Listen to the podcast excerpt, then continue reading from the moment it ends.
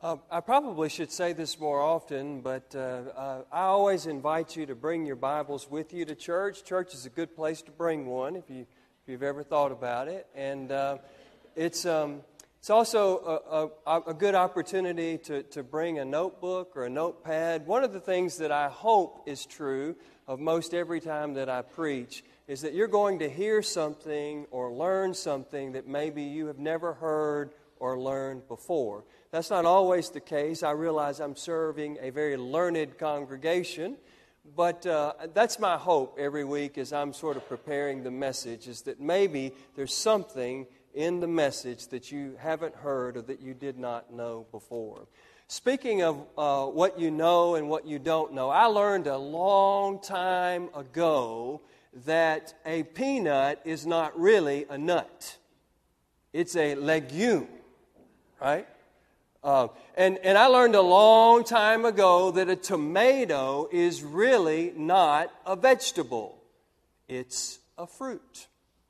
But what I did not know until this week, as I began to prepare the sermon for today, is that a fig is not a fruit. I mean, a fig grows on trees. It's very sweet because it's got a lot of sugar in it it's, it's full of protein, but a fig is not a fruit, it's actually a flower. Did you know that if you cut a fig open, you will see uh, several tiny blossoms that, that are, are, have grown inward, in, are in, inward inside the skin of that uh, fig?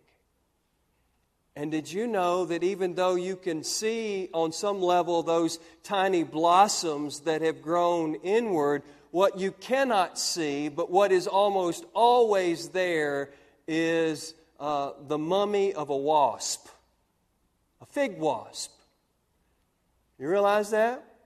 All right, so here's what happens it's a flower, but the flower blossoms grow inward instead of growing outward. And what that means is, is that it, this flower uh, can't be pollinated in the way that most other flowers are pollinated. So you don't have this idea of this pollinating insect landing on the fig, taking some pollen, and beginning to spread it to other plants along the way. Because this flower actually grows inward inside the pig, there is a fig wasp. And the fig wasp is this really, really tiny little wasp. And it tunnels its way inside the fig and it lays eggs inside the fig. Those eggs hatch and those little hatched fig uh, wasps begin to dig their way out of the fig, and they are small enough that it doesn't hurt the fig at all, and they are able to leave the fig. But the mother wasp that tunneled into the fig loses her wings in the process of tunneling into the fig, and unfortunately, she doesn't make it out. So, when you're eating and enjoying that next fig, take great comfort in knowing that you're eating a flower and a dead fig wasp. I'm guessing some of you have had your last fig and won't be eating anymore. Well, today's story there are in the Gospel of Luke, and we're continuing through this journey of Luke's Gospel. Uh, there are three different stories, but they're all related, and they're brought together by Jesus to make a point. And at the center of these three stories is Jesus. And in maybe a cheesy sermon illustration, but in the same way that a fig wasp loses her life so that others might live, that's the kind of Savior that we have. A Savior Christ who was willing to give up his life so that you and I might have life. Well, the first story in this three related but different stories that Jesus tells here is about a group of Galileans who lost their lives by Pontius Pilate. And Pontius Pilate mingled their blood together with the sacrifices that they were making. Now, this story is not uh, found anywhere else in the New Testament, this particular incident. And in fact, there are no historians of that particular time, no historical documents that record this specific incident. And so we don't know whether or not it happened or not. But what we do know that this is certainly in line with the kind of person that Pontius Pilate was. When he was appointed a ruler, he was appointed during a politically and religiously charged time. And he was appointed to a very politically and religious charged area of Judea. And one of the first things that Pontius Pilate did that is recorded in historical documents is that he decided to put up his imperial symbol of his leadership all over the holy city of Jerusalem. And this was unlike any other ruler before him. Every other ruler had decided to honor the Jewish people's uh, understanding of the commandment that there shall be no graven images. And so all of those other leaders before Pontius Pilate didn't do something like this. But, but when Pontius Pilate took over, he put the imperial eagle up all over the city of Jerusalem, and this was a great offense to the Jewish people. And they began to publicly demonstrate against Pontius Pilate, and things got kind of heated and kind of uh, uh, uh frightening. And so, uh, to try to hold the peace down, Pontius Pilate did ultimately remove the imperial eagle from the city of Jerusalem. But there's story after story and recorded incident after incident about how Pontius Pilate was encountering all sorts of rebellions that were taking place in Jeru- and around Jerusalem. And, and, many of them were regarding the unfair taxes that the Jewish people were having imposed on them and, and oftentimes, Pontius Pilate responded to those rebellions with heavy handed violence. And so, the story that is told or asked that Jesus is asked about in our gospel lesson this morning, while there's no direct uh, illustration of that anywhere else, recorded anywhere else, it certainly seems in line with the kind of person that Pontius Pilate was. He was prone to violence, he was prone to trying to keep people down, and he would use violence to do it. And so, what you have here is one such instance. And the people have come to Jesus, and what they want to know is that these Galileans who had their blood mixed with the sacrifices that they were offering, why did that happen? Was it Pilate's fault? Or more importantly, they thought, is it because the Galileans themselves had done something, or said something, or didn't do something, or didn't say something, and they suffered this death because of their sinfulness? And Jesus responds to the question by saying, These Galileans, they were no more sinful than anyone else. And he says, so it's not their fault, but the real question that you should be asking yourself is not is whose fault was it or why did this happen?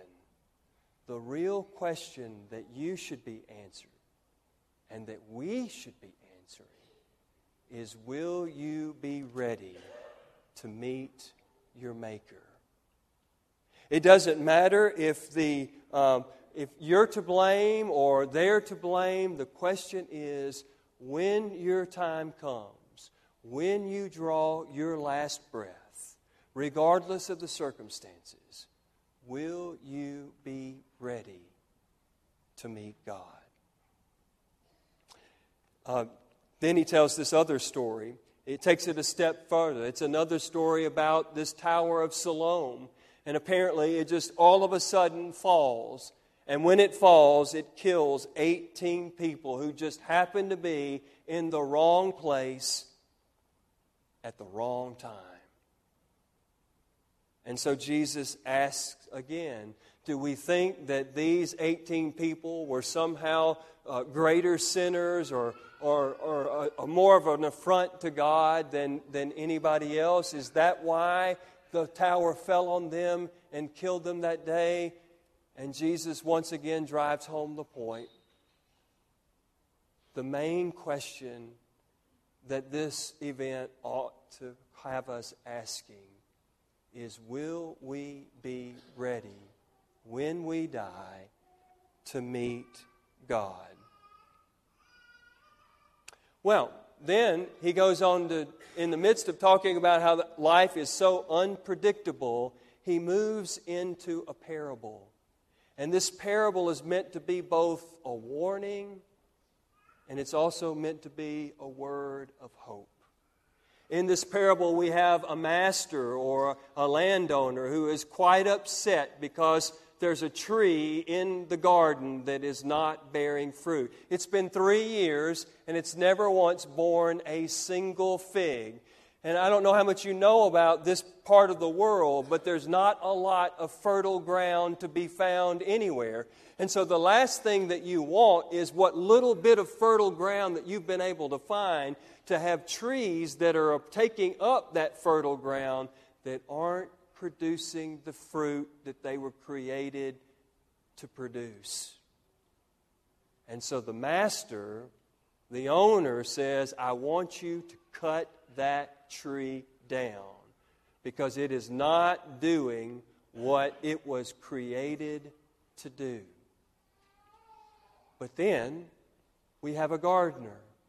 And the gardener pleads with the master or pleads with the landowner and says, Oh, please, please, please, please, don't cut down the tree. Don't have me cut down the tree. I tell you what, just give me one more year, just one more year, and I'm willing to get dirty and grimy and gritty, and I'm willing to take manure on my hands, and I'm willing to get down on my hands and knees, and I'm willing to fertilize that ground. I'm willing to do whatever it takes in order for that tree to do what it was created to do. Just please, please, please don't give up on this tree.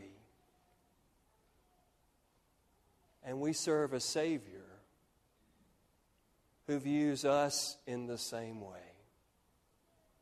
Even when we are not bearing the fruit that we were meant to bear, even when we don't do the things that we were created to do, we have a Savior who acts in many ways like that fig wasp, is willing to give up his life so that we can be what we were created to be and experience what we were created to experience. That's the kind of Savior that we have. Now, I don't know about you, but when I grew up hearing this text preached on and taught on, I was always told that there's, it's an obvious interpretation that the master or the owner of the vineyard is God, and that the gardener is Jesus, and that the fig tree is you and me. And I have no problem with that interpretation. I think it's theologically and biblically sound to arrive at that conclusion. But this morning, I'd like for us to consider ourselves as each of the participants in this story. As the master, as the gardener, and as the fig tree. And so I wonder are there any of us here this morning that have wanted to give up on someone or something too soon. Maybe it's that stock you invested in and you sold it only to find out that a week later it went through the roof. Maybe it's a marriage. Maybe it's a sermon. you gave up on it and you went to sleep during the middle of it. I, you know, is there anything in your life is there anyone in your life that you are tempted to give up on too soon. I'd like to make a caveat here because what I don't want you to hear is if, if you're in an abusive relationship, if, if you are in a toxic situation, I am not suggesting on any level that it is God's desire or intention for you to hang in uh, and not give up on that toxic or abusive relationship. If, if that describes anyone here this morning, then I would encourage you to talk to one of your clergy or to talk to one of uh, a professional counselor of some kind. Uh, it may very well be time for you to get out of that relationship or that situation. But there are a lot of situations in our lives that are not as toxic, not as abusive, that we've been tempted to give up on, like the master in the story. And I'm just inviting us to think about is there an area in your life that you've been tempted to give up on that God may want you to just hang with a little bit longer? In the same way, we have this gardener in the story. And is there any one of us here that has been pleading when everybody else is saying, get rid of it, do away with it, walk away from it? Have you ever been in a situation where you were just pleading for a little more time? I promise I'll do whatever it takes. I will get grimy. I will get gritty. I will get dirty. I'll get manure on my hands. I'll get down around the base of that tree or that situation or that person, and I will do everything that I can to help that person or that situation become what God intended it to be. The world needs people who don't want to give up easily, who are willing to get their hands dirty to fertilize something that God desires to blossom into life. I want to suggest to you that it's really hard to do this in our world today because we want it now. I get so mad when Amazon two day shipping with Prime doesn't get there in two days. It's happened. You just go ballistic. I paid that $119. I expected my stuff to be here in two days. Uh, I get so mad when I go to Walmart and there's 24 lanes there, but there's only three of them that are open. And they have that sign that says, We're happy to open another lane when there are more than three people in the line. I'm like, Well, why don't you do it? We want what we want, and we want it right now. We have zero patience. We're becoming more and more impatient as a society and as a world. And so, uh, and, and, and what seems so important right now, what's the news story of the day, will be replaced by something else five minutes from now or an hour from now, and, and we lose sight of what's happened in the days or weeks before that because we're consumed in the now it's becoming harder and harder to be patient with people and with situations. It's, it's becoming harder and harder for us to be willing to get gritty and grimy and dirty and, and, and willing to fertilize and help something, a situation or a person, grow into that which God desired for it to be. And then, in what ways are we like the fig tree? In what ways are we not bearing the fruit that God desires for us to bear? In what ways are we not doing the things that God created us to do? And how much of that is because someone gave up on us? Or because someone wasn't willing to come alongside us and to help us be fruitful and fertile to do what God desires for us to do. Jesus' parable ends unresolved we have no idea what happened to that tree. We have no idea if it was able to bear fruit or not. But I just wonder would we be willing to make the time, to take the time, to pour into the life of someone or something else? Because we have a Savior that's willing to do that.